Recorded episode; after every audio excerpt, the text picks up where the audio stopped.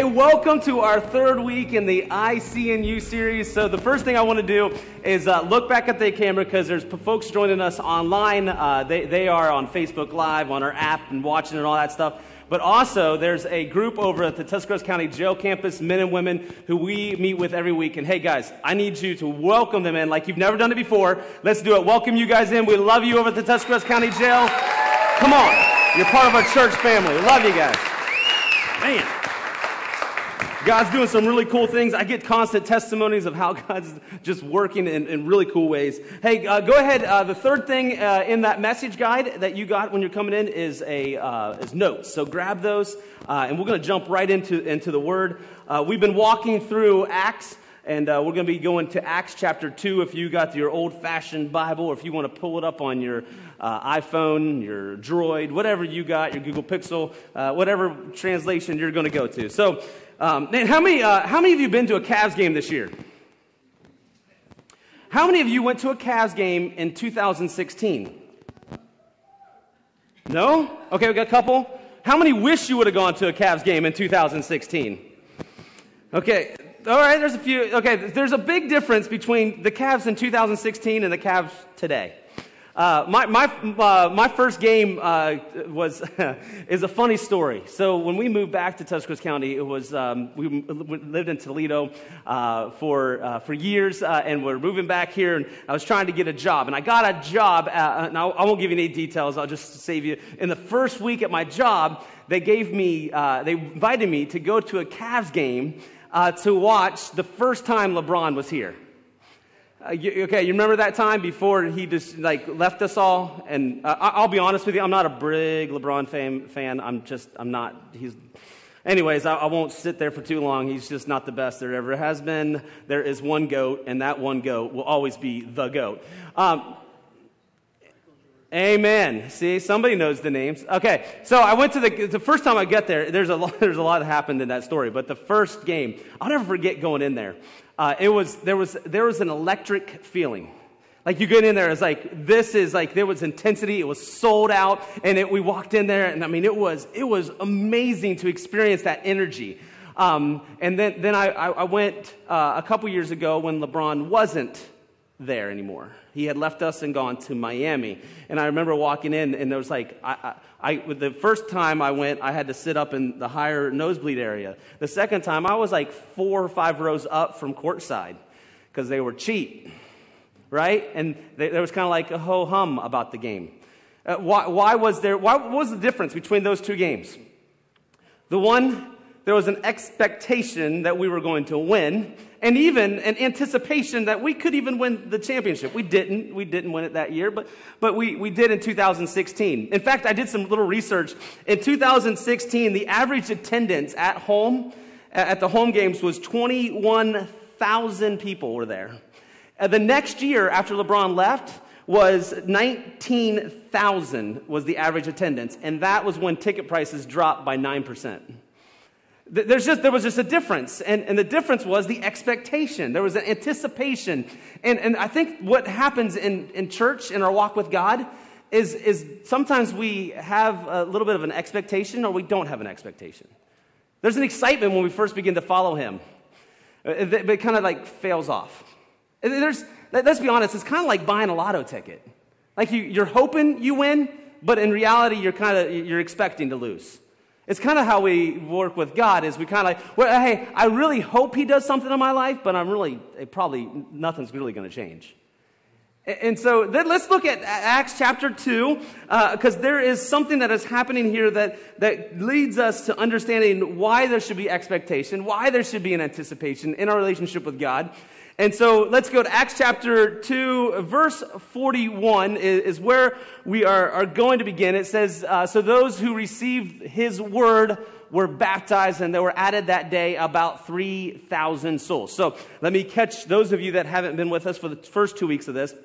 We've been walking through the book of Acts. In the, in the first week, we talked about how uh, Jesus told them to go to Jerusalem and wait go wait for the Holy Spirit to be poured out. And so we talked about that. And then that last week, we moved through uh, when the Holy Spirit was poured out and how it fulfilled all that, all the feasts that uh, God had been giving them from the uh, from Exodus or from Leviticus chapter 23, how Jesus fulfilled them specifically on the day of Pentecost. And, and so we, we walked through that. Now we're, we're after all that. This is after the day of Pentecost has happened. Peter has preached to them, and there has been, as this verse points out, 3,000 people were saved. Now, there's a couple key things that happen here. So it says they received his word. Uh, some of your translations will say he, they believed. Those that believed what Peter was saying, those people. Because anytime you have belief, fo- you follow it up with action.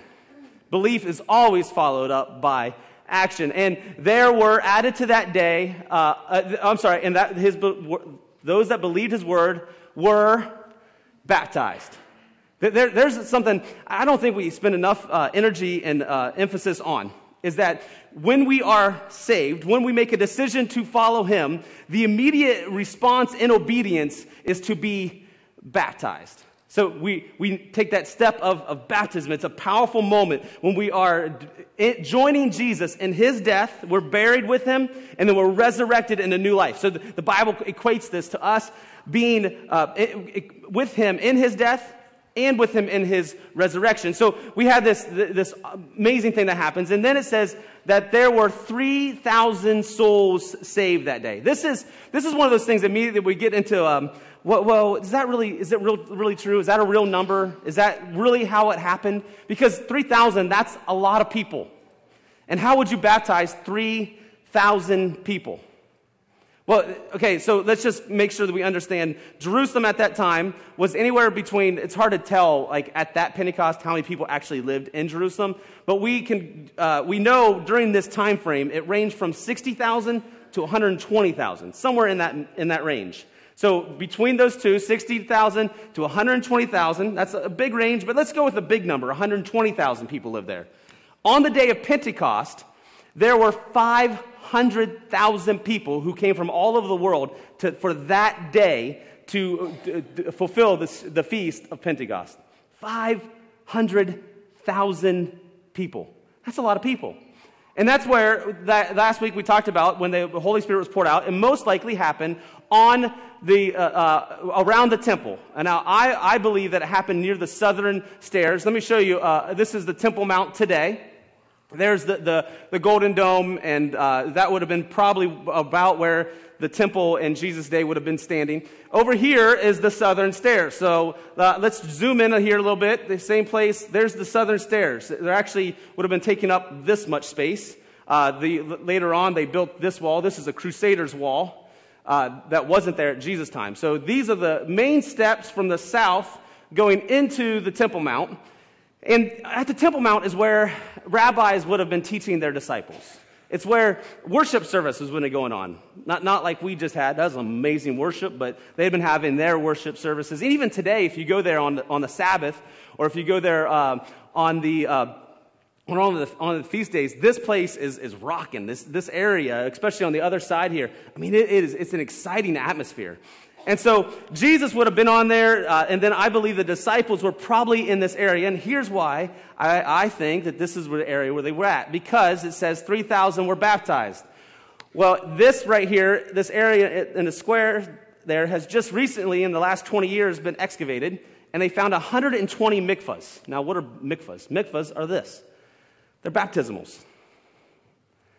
That, that's what they, they were. They were, they, they were 120 of these. Now, why would they have 120 mikvahs outside the southern stairs? Because a Jew would have to purify himself, be cleansed, before he could go up into the temple. So, what a Jew would have done was walked into the, one of these, would have walked in himself, baptized, immersed himself, and then walked back out, cleansed, and ready to do his worshiping as a Jew.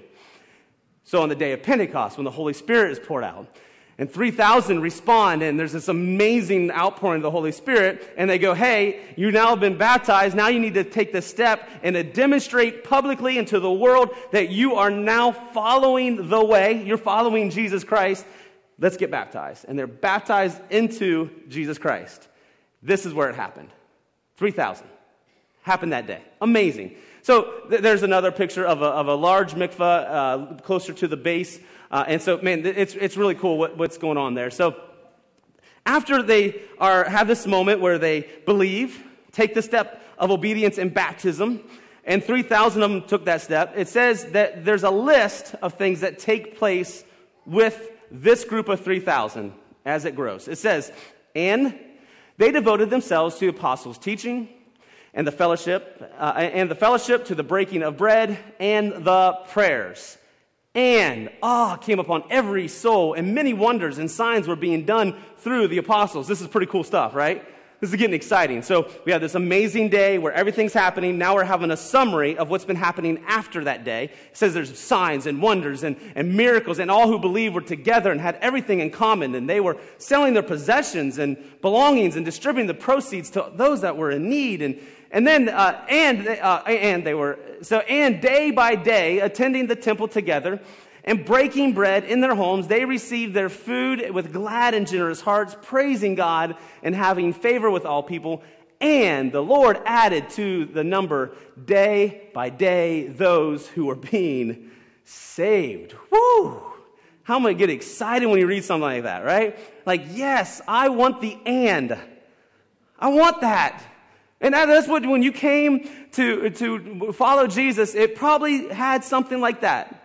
I want to follow Jesus and I want the miracle. I want to follow Jesus and I want my life to be transformed and find freedom from addiction. I want to find Jesus. I want to follow Jesus and I want my marriage to be salvaged. I want to follow Jesus and I want to learn the biblical uh, uh, understanding of, of financial things and, and walk in freedom so that I can help those that are in need. I, I, I want the and. How many want an and? I want Jesus and. The difference is, is we have to understand that there's something that's before the and. It says the first thing that, that we have to understand is it says that there was uh, that there was in Acts chapter 2 verse 42 it says and they devoted themselves. They devoted themselves they devoted themselves. This is where it's, it's something that we, we've kind of missed out on, on, on following Jesus. See, we understand devotion. Devotion is something we get. I, I love this definition. This is from the Oxford uh, Dictionary. It says to de- devote something to means to give all or most of one's time or resources to a person or an activity. See, we, we get that definition. That, that makes sense to us because we, we understand devotion. We, we've seen devotion in action. We understand when people uh, are devoted. I'll give you a good example. Uh, I was reading recently a, a, book by Tim Grover. He's the athlete, he was the train, physical trainer for, um, um, for, for Kobe Bryant, for Dwyane Wade, Michael Jordan. Uh, he, he, and so I, I, was reading a book. It's called Relentless. Uh, he's got some good points. He's also like totally sold out on some issues that go way too far. Uh, but because he talks about being devoted, he, he, ta- he gives a, a, story about Kobe Bryant, how he w- woke up one morning to a phone call at 3:30 a.m. And he looks at the caller ID and it's Kobe Bryant and he says, Hey, he's worried. He thinks it's an emergency, something's happened. So he, he calls, he answers the phone and it's Kobe and he says, Hey man, what's, what's wrong? And Kobe goes, Hey, I'm over here at the gym conditioning. I'm conditioning at 3.30 in the morning and I, I, I, hit a wall and I need, I need some help to get over it. By the time he gets up, gets ready, gets over to the gym, he is, uh, it's 4.30 in the morning and Tim Grover finds Kobe Bryant soaked. He said it looked like he had just gotten out of the pool. He'd been working that hard at 4.30 a.m. See, we love the stories of Mamba. We love it when he's, he's hitting the game winning shots. We love it when we talk about how many points he averaged and all that. But we, we see, we, we understand the results of devotion, but we normally don't see the devotion. See, devotion got the results. Uh, uh, Wayne Gretzky, another amazing superstar of sports, NHL's greatest scorer. And they asked him, Hey, how, how have you become the greatest scorer? And he says, I don't skate to where the puck is, I skate to where the puck is going to be. Ah, oh, great quote. I've even used it, man. We got, we got to be going where God's going. You know, that's a great quote. Except for how do you do that on the ice rink? Because I, I don't understand hockey. I, I, I like watching hockey because they fight a lot. That's what I understand about hockey. So how, how do you do that on the rink? Well, somebody asked uh, Wayne Gretzky, how, how, did you, how did you learn to go and skate to where the puck is going? He says, it was when I was a child, I would watch the game. I would sit down, watch an entire game with a blank, I would start with a blank sheet of paper and a pencil, and I would trace it as I watched where the puck went every single time. An entire game, watching where the puck went and how it would react to the point that he knew where the puck was going before the puck even started going in that direction. Devotion. We get it. We, understand, we understand it in our, in our business. We, we understand it we're, we understand it in our academics. If we're going to be the best, you know, we're going to be, become the valedictorian, I've got to work hard. I've got to devote my time to the academics so that I can be at that level. There's some of you that are annoying and we all hate you. But most of us, if we're going to get to that level, it's going to be, uh, we're going to have to educate. We're going to have to push ourselves. We're going to have to get into it and get to that level and devote ourselves to it. We understand it in, in our careers. If I'm going to get to the next level in my career, I'm going to have to devote myself to where I'm at and push myself and give my time and my resources and devote myself to that. Because the bottom line is this what you, do, what you are devoted to is what will be developed. What you are devoted to is what will be developed. Now, we, we get that when it comes to uh, the you know, physical things. We get it when it comes to financial things. We get it when it comes to uh, uh, the academics and athletics and all that. We get it. But we don't get it when we read a verse in Acts that says they devoted themselves to and, and, and. See, we want the and without the devotion. We want the and without the devotion. Jesus warned us that this couldn't happen. In Luke chapter 16, verse 13, he says, No one can serve two masters, for you will hate one and love the other. You will be devoted to one and despise the other. You cannot serve God and be enslaved to money. here's what he's saying is that you have to be devoted to one thing or another, and what you devote yourself to is what will be developed in your life. Psalms 119, uh, uh, the psalmist wrote, I will walk in freedom, for I have devoted myself to your commandments. See, we, we want this. We want the results. We want the freedom. We want those things. We want the and, but we have to devote ourselves to his commandments. See, daily devotion is better than a yearly resolution. we have to find ourselves devoted. So let's get down to, to, to the practical stuff. What did they devote themselves that made them experience the freedom in God? Three things. The first one is they devoted themselves to apostolic teaching. In your notes, put it down this way they devoted themselves to right teaching. They devoted themselves to right teaching. We live in an uh, information age. You, you, can, you can get information at a drop uh, of the hat. Uh, hey, hey, uh, Siri. Hey, Siri. What time do the Cavs play tonight? The Cavaliers are not playing today. Their next game against the Knicks is tomorrow at 5 p.m. I can get information of all kinds of sorts. Hey, hey, Siri. How bad is a rattlesnake bite? Here's what I found. Uh, websites rattlesnake bites, symptoms, treatments, and recovery timeline. Hope none of you have to deal with that. You can know things at a drop of a hat by, by, by just like this quick. Just, just by asking. Siri, here's the problem. It's having a conversation with somebody. Their daughter had, been, had gotten arrested and had gone through uh, some serious issues, uh, drug related. Um, she had gotten herself addicted uh, on painkillers and uh, they didn't know it. They didn't see it ha- coming, and, and it just hit, hit them in the face. And as the conversation went on and they, they began to dig through it deeper, they went to her iPhone and they went back through her website history. And about seven months before she was arrested, she had started researching how do I deal with depression? She was getting answers, answers that led her down the wrong path. And her dad said, I just wish you would have came to me first.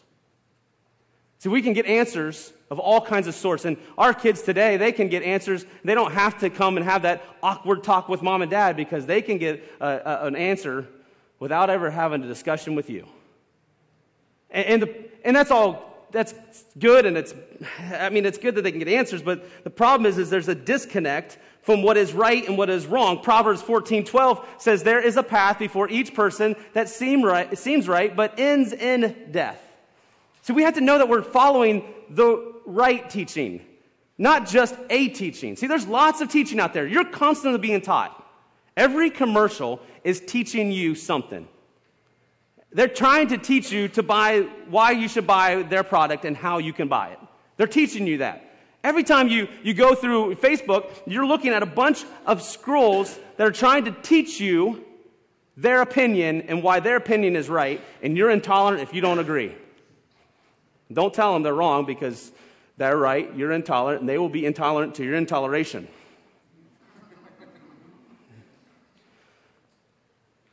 We, we, we constantly being taught. It's coming at us from all sides. So, how do we find out what is the right teaching? This isn't anything new. Paul, Paul saw this coming in, in uh, Pro, uh, I'm sorry, Acts 20, 29. He, he's leaving some of his last instructions with some folks and with one of the churches he's at. And he says, I know that false teachers like vicious wolves will come in among you after I leave, not sparing the flock. They're going to come. False teaching is coming. And when you believe the false teaching, it's going to lead you down a path that's going to lead you to death.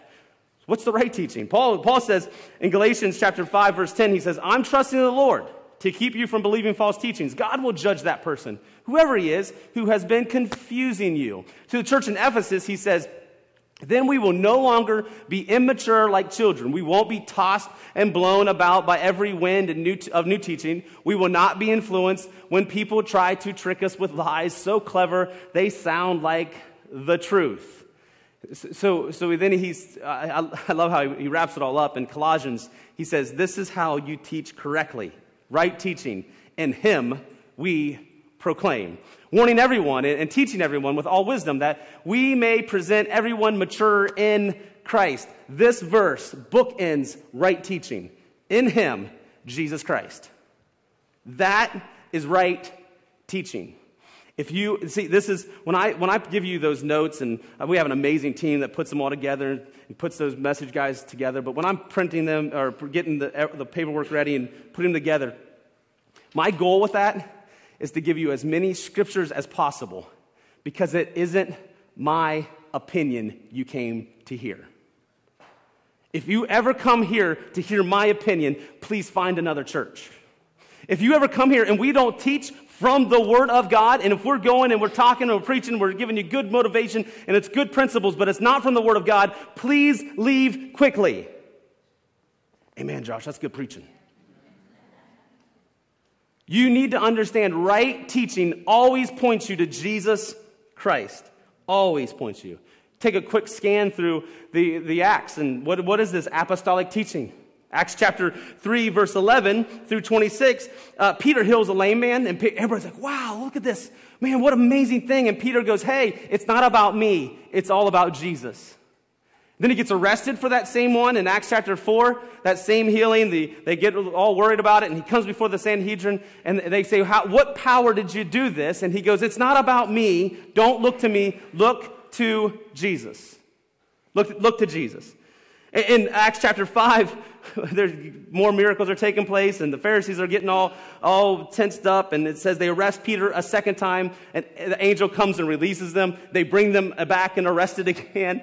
And he says, it's a funny story. Uh, he says, hey, what, what, they can say, we told you not to talk about who? Jesus. And he goes, I, I can't.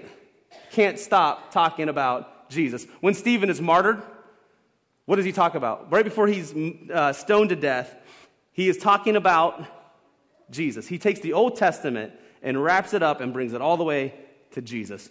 Apostolic teaching points people to Jesus. Your right teaching needs to lead you to Jesus. So, what you're pr- taking in better be leading you to Jesus. Test what you're learning from.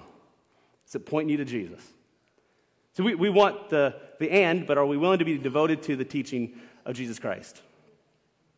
The second thing is, is in Acts chapter 2, verse 42, it says, They devoted themselves to the apostolic teaching and to the fellowship and to the breaking of bread. The fellowship and the breaking of bread. Did I? Nope. So, yes, they, put it up there. You need to be devoted to right relationships. You need to be devoted to right relationships. Now, here, here's the key that word fellowship there is a word in the Greek is koinia. Koinia is that word. It looks funky, and there it is koinia. Koinia, though, is more than just uh, fellowship, because in our, in our vernacular, even if you bring in the church vernacular, I grew up, we had fellow, food, fellowship, and fun, right? What'd that mean? Potluck dinner, right? Everybody's gonna bring some food, we're gonna eat, we're gonna talk, but fellowship was way more than just hanging out and eating. Fellowship and the koinonia, the same word is used to describe a relationship between a husband and a wife. It's an intimate relationship. It's a partnership, is what a, a better word to describe here. They were in partnership, meaning I, they knew each other's strengths, they knew each other's weaknesses. See, koinonia is where we know each other so well that we know where you're struggling. See, this is the problem with, with church. I, uh, let, me, let me get on a little soapbox for a second. I'll hear somebody say something along the lines. Sometimes it's even when people come from uh, one church to our church and they'll say, Well, that church didn't meet my needs. The first question I ask, okay, they didn't meet your needs. Did you tell them what your needs were? See, there's no way for us to meet needs if we don't know what needs are. For needs to be met, it requires two things one, a person willing to meet the need, and two, a, willing, a person willing to be vulnerable enough to admit they have a need. See, there's no way for a church to help you with your need if your marriage is breaking and falling apart behind closed doors. There's no way for us to help you. There's no way for us, to, for the church to come alongside you if you're having financial needs if we don't know there's a financial need. Too many times we find out too late there was a need. Just like the, uh, the, the father with his daughter, he found out a little too late that she had a need because she wasn't willing to communicate with the father she had a need. See, this is, the, this is so valuable. Uh, what, what God asks us to do is, and, and, what we, and what we try to do in connect groups, because it's, it's koinonia. See, this right here, please don't get up right now and share your sins with us. Please don't. This isn't the place. But there's a time where you're going to find somebody that you're going to trust. You're going to come alongside you, and they're going to be able to either meet your need or know how they can, your need can be met. The, the, the second thing that's there is that they, to the breaking of bread. Uh, uh, so let me come back to that, because this is a cultural thing. We, we immediately, when I, we'd say that we're going to break the bread, in a Christian context, we immediately go to what? Communion. See, we think that breaking of the bread, oh, that one don't come out, is this. And guess what? It is. This is a symbol of the breaking of bread that we're supposed to participate in. But it isn't just about having a piece of bread and some juice that makes this the breaking of the bread. See, the breaking of the bread is something much more culturally relevant. They, they, they, when they broke bread, were saying to each other that we are equal. It's even today in the Middle East. If you go to some place, uh, I, I, had the opportunity to be in a, uh, in, when we were in Israel about 10 years ago. We went uh, uh on a, out into this middle of this field. And in the middle of the field was some Bedouin uh, shepherds, people that lived in tents. And as we're walking towards them, they invited us into their tent and they served us food and drink. They, these were poor people who brought us into their home to feed us. What they were saying is, We are welcoming you in, we are in relationship with each other. It's equality. Jesus tells a story in Luke chapter 14. He tells a story of um, how they, uh, he, he's at a banquet and he's with all these people and he says hey those of you that are going and sitting next to the to the host and trying to get all chummy with the host and getting real tight with him uh, you guys need to learn something. You need you're going to get moved to the back. But the guy who came in and started serving and started with all those people and sat in the back row that guy he's going to get moved to the front because the host is going to come in and say, Well done, come move up with me, you deserve to sit here. See, it's, it's so much more than just communion. It's representing equality. But we struggle with this because we think if somebody comes in and we show them hospitality and we eat with them or we break bread with them, and even in some denominations, they won't let you break bread with them unless you're part of their uh, uh organization, that, that they're, they are agreeing with you. See, when, we, when they said they were breaking bread, they were accepting you. That didn't mean they had to agree with you. Acceptance does not equal agreement. We can't, we, we need to be a church that breaks bread with our world. That's why these doors will be open to those that we disagree with. Even if we come in here and they say, I don't even believe in Jesus, that's okay. We're going to break bread because we're accepting you as a child of the Creator of God and we're welcoming you in. That doesn't mean we agree with them, it means we're accepting them. That's what they did. There was equality, there was relationships, they were connecting. This is why you need, don't just want to be in a connect group, you need to be in a connect group. Our, our kids right now are learning about the Good Samaritan. The verse they're using is going to be from Job. Job chapter 34, verse 19 says, And God created us all, and He has no favorites, whether rich or poor. I encourage you, when you leave here this morning, those of you that have kids back there, let's be a place, let's be a family that accepts people even when we don't agree with them. Then we have this, uh, the third thing that they devoted themselves to is they devoted themselves to the prayers. They devoted themselves to prayer. See, I, when you look at the book of Acts, it's, it's interesting because Luke, you got to remember, these people were writing messages for uh, writing this book, and they had, they had to use an economy of words. That's why he, it says they, they sailed from here and went to there. And it looks like it took like, you know, they went here and went there. That was a day travel. No, it took them four weeks to get there. This, this was, it's, a, it's economy of words. But Luke, for some reason, repeats over and over with every group that the apostles meet with that they did one thing. They prayed.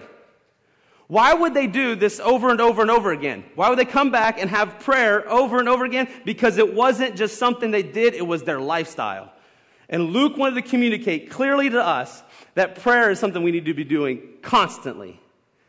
Ephesians, Paul said this. Paul said in Ephesians chapter 6, verse 18, he says, Pray in the Spirit at all times and on every occasion. Stay alert and be persistent in your prayers for all believers everywhere. That doesn't mean you go around mumbling under your breath constantly.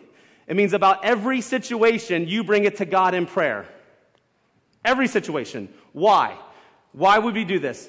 I got four things. Write these down. I'm going to close with this is that we have four things, reasons why we need to come to prayer. One, prayer reduces anxiety.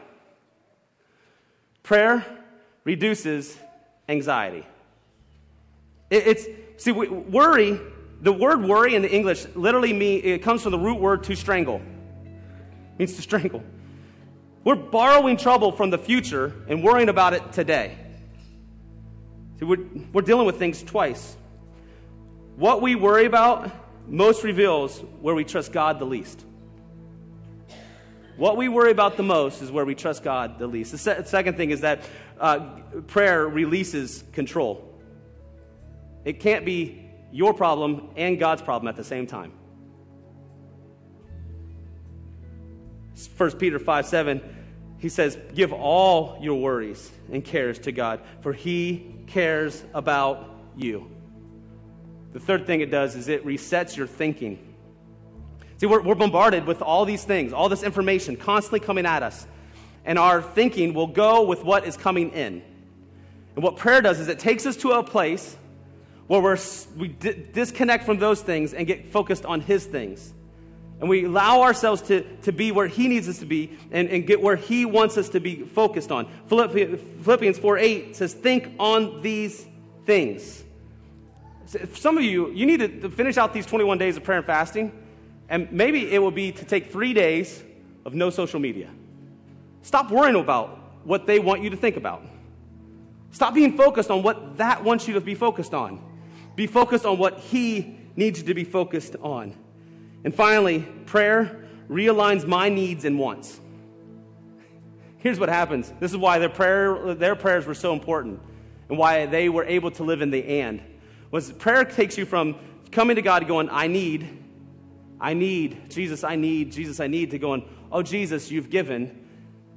And then your heart will begin to adjust to going, I need, to how can I give? How can I give? This is, this is, see, prayer, prayer doesn't move God towards us, it moves us toward God. If you want breakthrough, if you want the ands, it's not going to happen in your circumstances, it's going to begin in you. It begins in you by you saying, I am devoting myself. I'm devoting myself to right teaching. I'm devoting myself to, to right, uh, to, to right, uh, what's this, right relationships and I'm voting myself to prayer. Lord Jesus, thank you for your anointing. Thank you for, for this, this message and, and looking at these disciples in the book of Acts who devoted themselves and as a result were able to live in the and. God, I pray that for this church right now. That we're able to devote ourselves and to be challenged to, to take a step and to give our time and our resources to what needs developed in our life. Lord, I pray an anointing on this church in Jesus' name. Amen.